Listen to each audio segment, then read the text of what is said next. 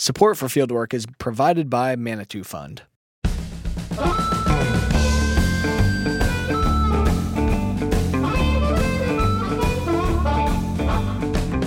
Fake clapper, pen drop, ready, and hey everyone, this is Fieldwork. My name is Mitchell Hora. I'm a farmer from Iowa. And I, of course, am Zach Johnson, and I farm in Minnesota. Do we want to actually roll with this, or are we going to start Oh, from the yeah. top again? We're going to roll No, with it. You're not going to let me back out of that. We are into it. There is no turning back, okay. no editing allowed. Okay. Well, this is the podcast where we talk about what is working, what is not in sustainable agriculture. Well, that's what the script says, but usually we just kind of talk about all kinds of random We stuff. kind of wing it. We go off the rails. Today we're going to talk with a fellow podcaster, Tim Hammerich. Tim is a is the host of the Future of Agriculture podcast, where they explore the people, companies, and the ideas shaping the future of agribusiness. Yeah, Tim has multiple different things going on, and uh, with his company and stuff too, he does some recruitment kind of things, and he's really got his finger, you know, on the pulse of the latest innovations in the ag world. Yeah, he's also one of the founders of AgGrad. Um, that is a company that connects job seekers and employers in the agribusiness world.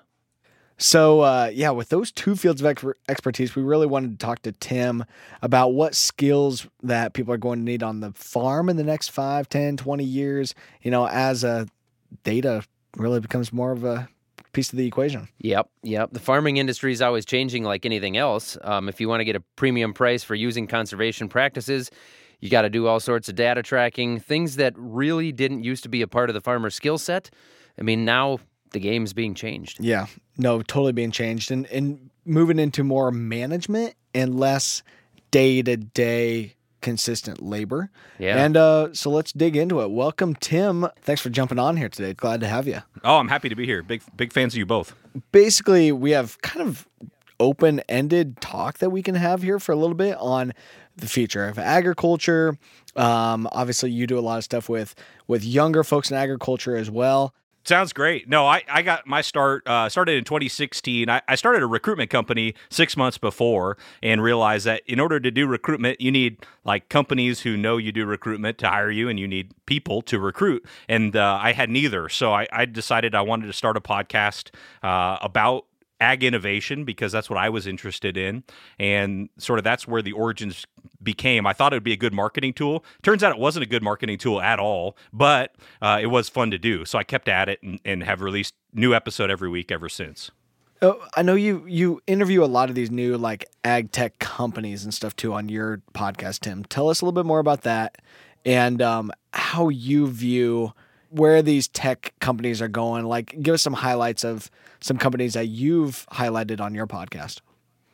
Sure. The thesis of the show is, is you know, it's it's called Future of Agriculture. So it's, you know, I, I think there's a really interesting quote uh, that, that basically says the future is already here. It's just not evenly distributed. So, you know, we can get a good glimpse of what the future of agriculture is going to look like when we see small glimpses of it, you know, through through examples. And in one company we had on the show two years ago, uh, to give you a good sense of this, was Nori. And Nori is, you know, created a blockchain enabled marketplace for carbon sequestration credits to pay farmers to sequester carbon. Now, that was two years ago, and I thought that concept blew my mind. And now today, it's like, okay, yeah, a lot of people are trying to do that. We hear about it all the time. It's almost becoming, you know, ubiquitous. And so I think that's, you know, that's sort of the crux of the show is how can we find something that's on the fringes today, but two years later might be a big part of the, a central part of the conversation.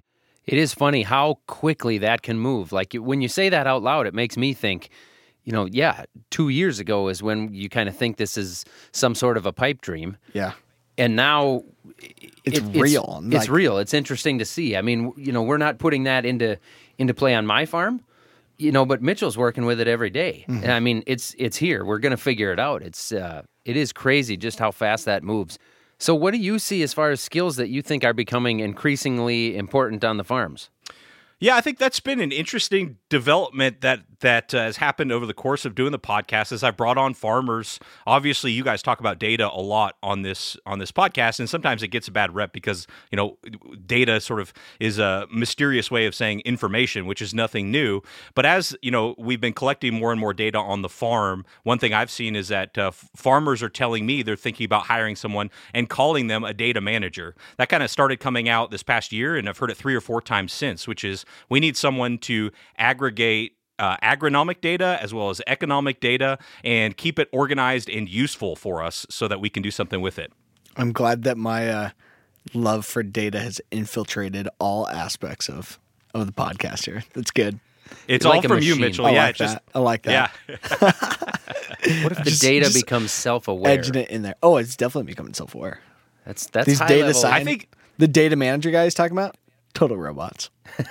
it's definitely going to be robots. I will say, Zach, I think you are way too worried about the data becoming self aware. And, and Tell ex- us more about that. Tell that. us more. How does Yeah. that make you feel? Yeah, yeah. Well, if you've tried some, you know, AI tools as they as they stand currently, you know, we still got a long way to go. For example, just just trying to get a software that will transcribe these podcasts down into text. Hmm. Every, you know, every time it does, it's it thinks my name is Tim Hemorrhage for starters. I think we've got a long ways to go before the the AI becomes self-aware, Zach. Are we not talking about artificial insemination here? I'm a farmer. Different AI? Well, I probably a ways before that becomes self-aware as well. yeah, Probably. Probably. But- well, but to make a clarification though, you're talking AI as an artificial intelligence and utilizing this big data oh, that's to embarrassing. help to help us like make better decisions. And yeah, we have a ton of data of information. That was a good point that you made there, Tim. We have a ton of information, but it's how do we actually use the information to help us to drive a better decision and improve upon our operations?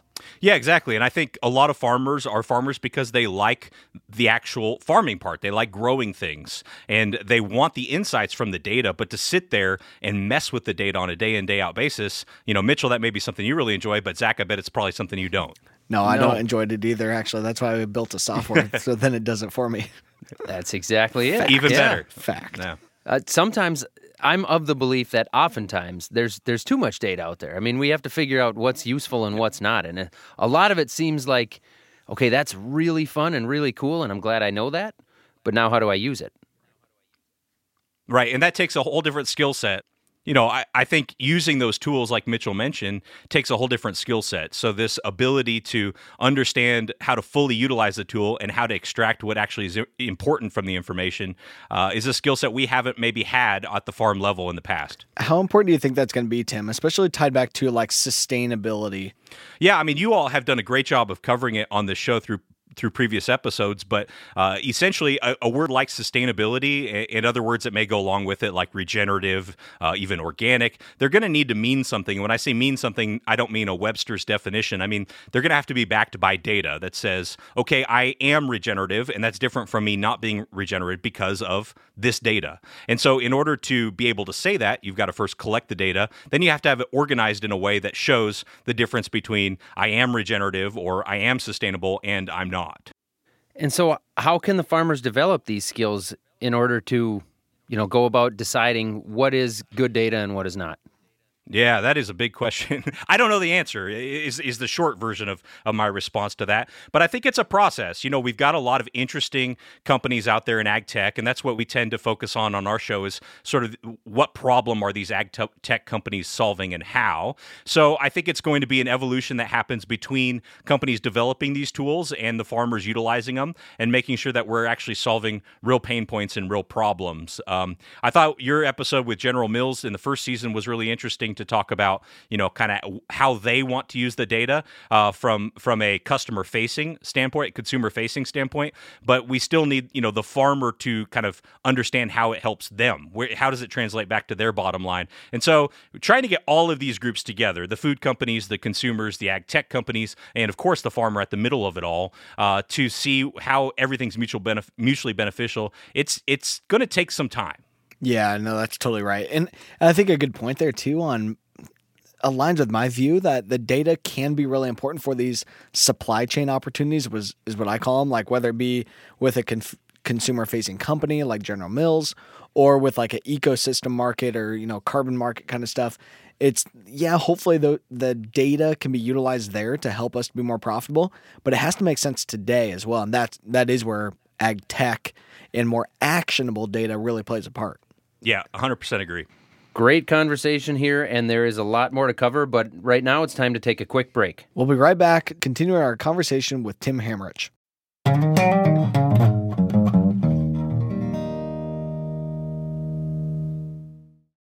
Welcome back to the Fieldwork Podcast. I'm Zach Johnson. I'm Mitchell Hora. We're talking today with Tim Hammerich. When you look ahead to the future here, Tim, what do you think is going to change when it comes to hiring people and the labor force on the farms? Do you think farmers are going to have to look differently about the people that they hire and the skill sets that those people are going to have to possess?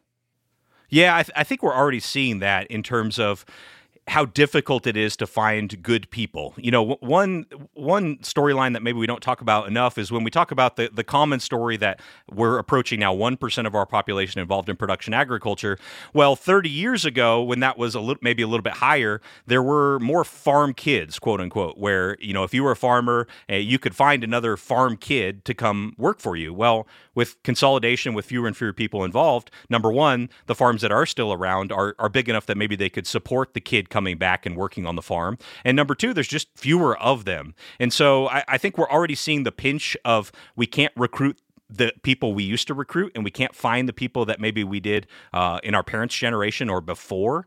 And and i think the way that needs to change is is a couple reasons a couple ways. Number one uh, i think younger folks like us and i'm putting the three of us in the same category although i think i'm a little bit older than you two but uh, younger folks like us we don't just want uh, a job in general. We want a career path. So we want to see like where does this lead? How am i going to learn? How am i going to grow? How am i going to be a better person in five years because i went to work here. That wasn't a conversation that was ha- you know people were having much you know before, but now it's an important part if you want to attract and retain the right type of people. Well, I think something that's really interesting now too that was something that kind of struck me in talking with um, with some guys is some of the folks that did not grow up on the farm but are entering the workforce and they want to have like a purpose in life. They're not going into a job only to make money or only as a means to an end or only because they enjoy it, but they want a bigger purpose. How has that kind of tied in with uh, the your view on recruiting into ag? Yeah, it's it's a big deal. I mean, look at the three of us. The jobs that we have, and I know you two both are farmers, but also, you know, Mitchell with what you're doing with Continuum Ag, and Zach what you're doing with with Millennial Farmer. Like these, first of all, are are probably jobs that wouldn't have existed uh, 10, 20 years ago. But second of all, they're jobs that we're doing because we we like the bigger purpose. I, I don't want to speak for you guys, but in general, like you could probably get a good, comfortable living doing something else, but it wouldn't fulfill you in the way that this work does. And that's that goes the same for me. You know, I, I spent the first eight years of my career trading commodities, so buying, selling grain and feed ingredients.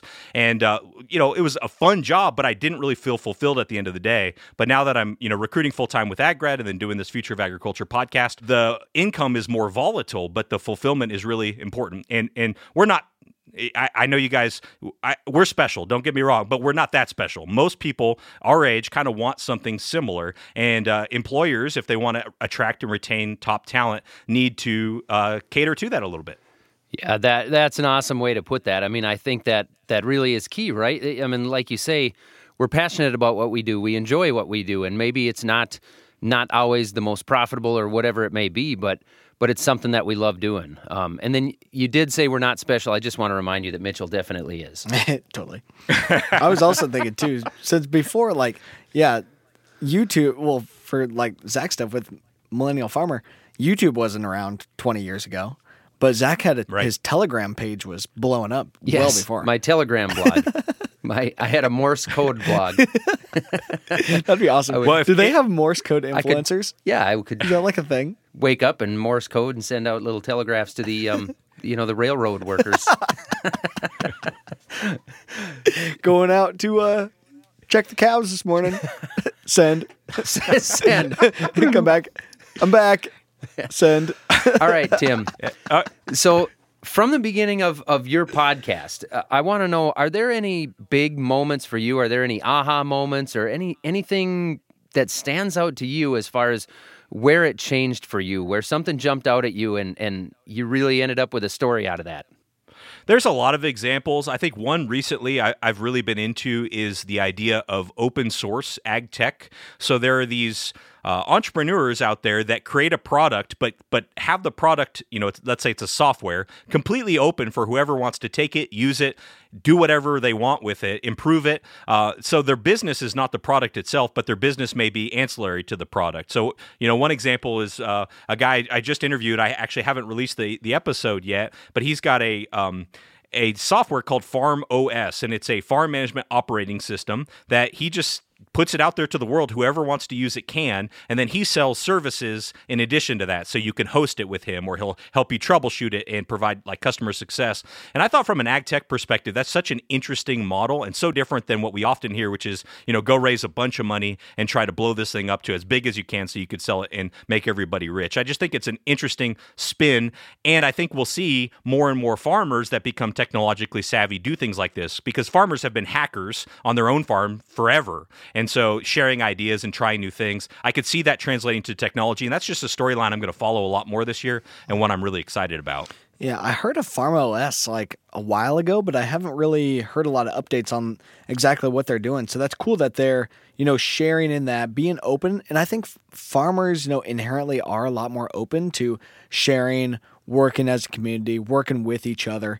And especially in times like now, you know, where we do need to really be smart, we need to figure out how to be more profitable, that we do need to work together. We need to be able to be open and utilizing technology to do that is awesome. So. Yeah, I think so too. And, and and another thing on that too, and this is different from open source, but another guess that sort of opened my eyes is some of these uh, farmers that are trying to go direct to consumer, not with a lot of their, you know, they're not shifting all their corn acres to like, you know, pinto beans and selling them at the farmers market. They're trying just with a small percentage of their operation and going closer to the consumer to capture more of that value. And in turn, what they're doing is, you know, building a brand and kind of building some momentum to be a little bit more in control of their own destiny. And I think that's an interesting story to follow for the future of agriculture as well. What's been your best interview besides us? Yeah, second. Well, best. so yeah, this is th- this yeah. is definitely the best. this this ranks up there for sure. Um, boy, I'll tell you what, I, I an interview last year that was probably my best and it really opened my eyes with a guy named Dr. David Zetland, who's a water economist. And the first question I asked was, you know, oh, you hear a lot about depleting groundwater and you hear a lot about, you know, climate change and how, how much should we worry about water? And there was kind of a brief pause and he said, well, we should be panicking. And I went, oh, Okay, and then and then the whole rest of the interview basically supported that argument, and uh, it really opened my eyes to how much we're not talking about water. Because I know up in you know Minnesota, you're you're you're trying to put in drainage tile, you you have too much water. But in a lot of producing areas, especially areas where uh, we produce specialty crops that can't be grown everywhere, such as California, we've got some major issues. And, and so I think that not only was probably my best interview, uh, but one that opened my eyes the most. That's a pretty big powerful, bold statement yeah. to start off an interview with. Yeah. So did did that? Yes. I mean, did you said that that interview kind of backed up that claim? I mean, I assume that guy probably was a pretty good interview. He was able to really get his point across. That was probably a fun one. It was. So he has a yeah PhD in, in um, resource economics with a focus in water. He's been working uh, both in California as well as he lives in Amsterdam. So he's been working in Europe as well. And so he had a really global view and uh, really sort of a, a, a data driven view on look, you know, we're we're pumping this groundwater dry because uh, you know in climate change, what you have is is weather volatility, right? So in dry years, when you can't get the rainfall, you're pumping groundwater, and that's what a lot of farmers are doing because how else are you going to keep trees alive that you know to stay in production. And so what we're doing is depleting our groundwater. And you're just seeing this year, actually, California putting it into place something called the Sustainable Groundwater Management Act or SGMA. And so that's something a lot of the, the other uh, Western states ought to be looking at because it's the first sort of statewide regulation of groundwater and how much and how they get pumped out. Yeah, for Zach's farm and my farm, it's too much rain at certain times of the year and not enough rain in other times of the year. It's you know, we have plenty of rain in total, but it's just the timing of it can kind of be a little bit off. And, you know, utilizing better technology to be able to manage that is key. And we're trying to figure out, you know, just infiltrating and holding more of that water, of course, in the field too is super important. And I don't know. I think that's where the whole sustainability soil health thing really ties in. That it's going to solve. It can help to solve a lot of different problems. You know, around not enough water, too much water, water quality, you know, there's a lot of things that that are really important, and I know there's a lot of technology coming to kind of help to manage that as well, especially like sensors or other remote sensing kind of stuff. What's your view on some of that? I think it's a great start. You know, I really believe in technology enabling other technologies. On the surface level, though, a sensor is not going to do any good if you can't get the water there. Like if you just, you know, if you can't get the water there, no amount of sensor is really going to be helpful. Uh, so you have to have a way of executing on that data. You know, a theme that I'm sure has come up a lot on on this show.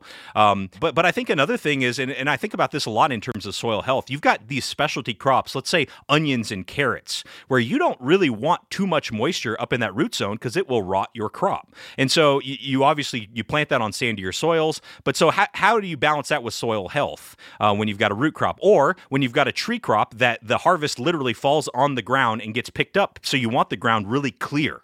Um, so it, there are a lot of complicated elements to to soil health and, and um, I, I know it's complicated enough just in the midwest but when you start throwing in some of these specialty crops it gets really complicated but i think with so much of this too and in my view and and I think we do a a good job of the angle on the Fieldwork podcast here too that it's not a one size fits all. Like there's a lot of those situations where they don't necessarily want to get a bunch of organic matter built up or they don't want to get cover crops and have this coverage all the time.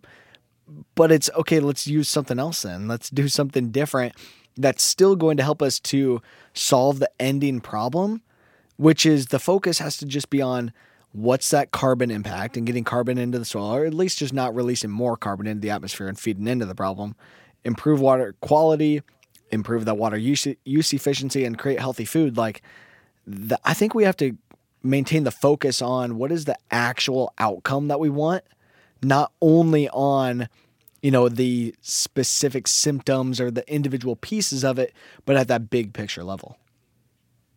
Yeah, I, I, think that's absolutely correct. And I think a lot of people are trying to push the conversation to that end. It just gets a lot more complicated. And so it's a little harder. You know, it's easier to say, oh, yeah, cover crops and bring livestock back to the land and uh, reduce tillage and, and, have that equal regenerative agriculture. Uh, it's a little more complicated when you start talking on the outcomes because you need, you know, the, that data piece that we talked about earlier on. Tim, what do you think some of the most important skill sets will be for farmers as we go forward into the next 10, 20, 40 years? From what I'm seeing and what I'm hearing from people that I talk to, the skill sets have to mirror those more of, of an executive. So you think about the size of operation that some of these farmers are, are operating and the fact that, you know, they're expected to uh, take over the reins um, from from their previous generations sort of as kind of working their way up and that's great but I think also some maybe more executive type ed- education. If it were if we're in the business world, you know, you'd have like your MBA types, you know, ta- taking over. Obviously, that's not the case in farming because there's a whole lot more than just you know just the business school that goes into it. But I think starting to think like an executive, uh, attract the right people to make data driven decisions, um, and really leading a team. I think those are the mindsets that are going to serve people well. So you think as we move forward, the, the actual management decisions of the farm and working smarter and not always just harder is going to becoming increasingly more important. Mm-hmm. Absolutely. Talking today with Tim Hammerich. He uh, has all kinds of stuff going on.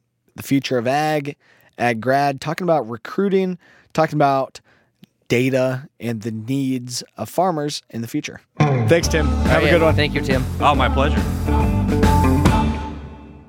It's now that time on the Fieldwork podcast when we take listener voicemails. Hey, it's Isaac Harris here from Southwest Minnesota, and I work and manage a very small family farm type thing. At this point, it's hard to see the impact that a small family farm that I am managing right now is making much of a difference. So my question type thing is is there much hope for small family farms in the future and what, as a small farm, can I do to better practice the agriculture?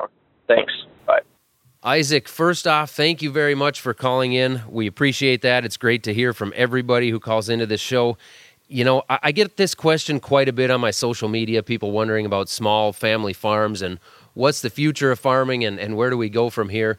And I've always had the same answer. I, I really believe the small farms, the small family farms in particular here, um, in a lot of ways actually have an advantage over some of the bigger farms because you you have the ability to be a little bit more flexible on your farm. Um, I believe, and and you also have the ability to really cater to some of the niche markets that are out there now that the consumers are demanding, you know, that we didn't see 5, 10, 20 years ago.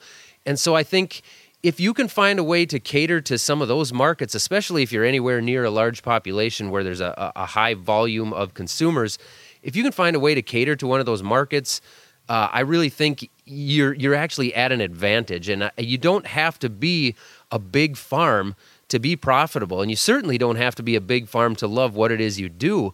Uh, there's a lot of small farms out there where where farming is not their main job; it is a second source of income. It's something they love to do, and that's that's awesome. You know, I hope that those farms never go away, and I really don't believe that they ever will.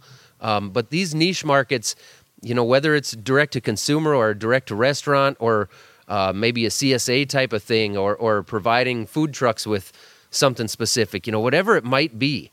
There's a lot of really cool, unique niche markets out there that have popped up that people are taking advantage of that I think you you may, by the sounds of it, may be in position to look at and capitalize on. Maybe it's something with uh, organic or sustainability, or or um, growing your own livestock and selling direct to consumers, and and providing all the feed for your own livestock and your own fertilizer.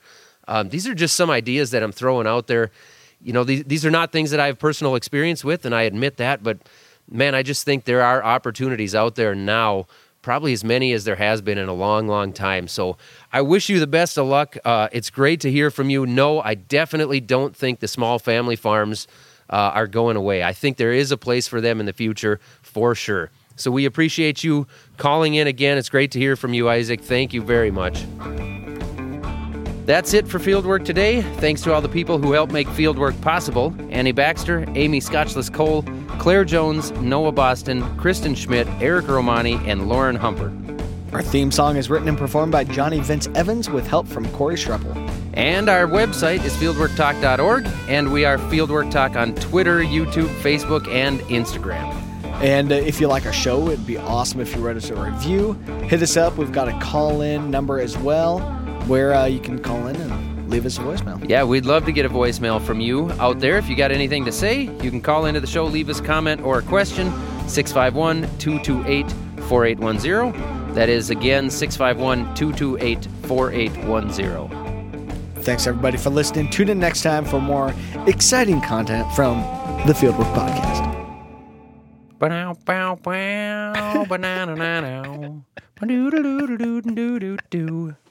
doo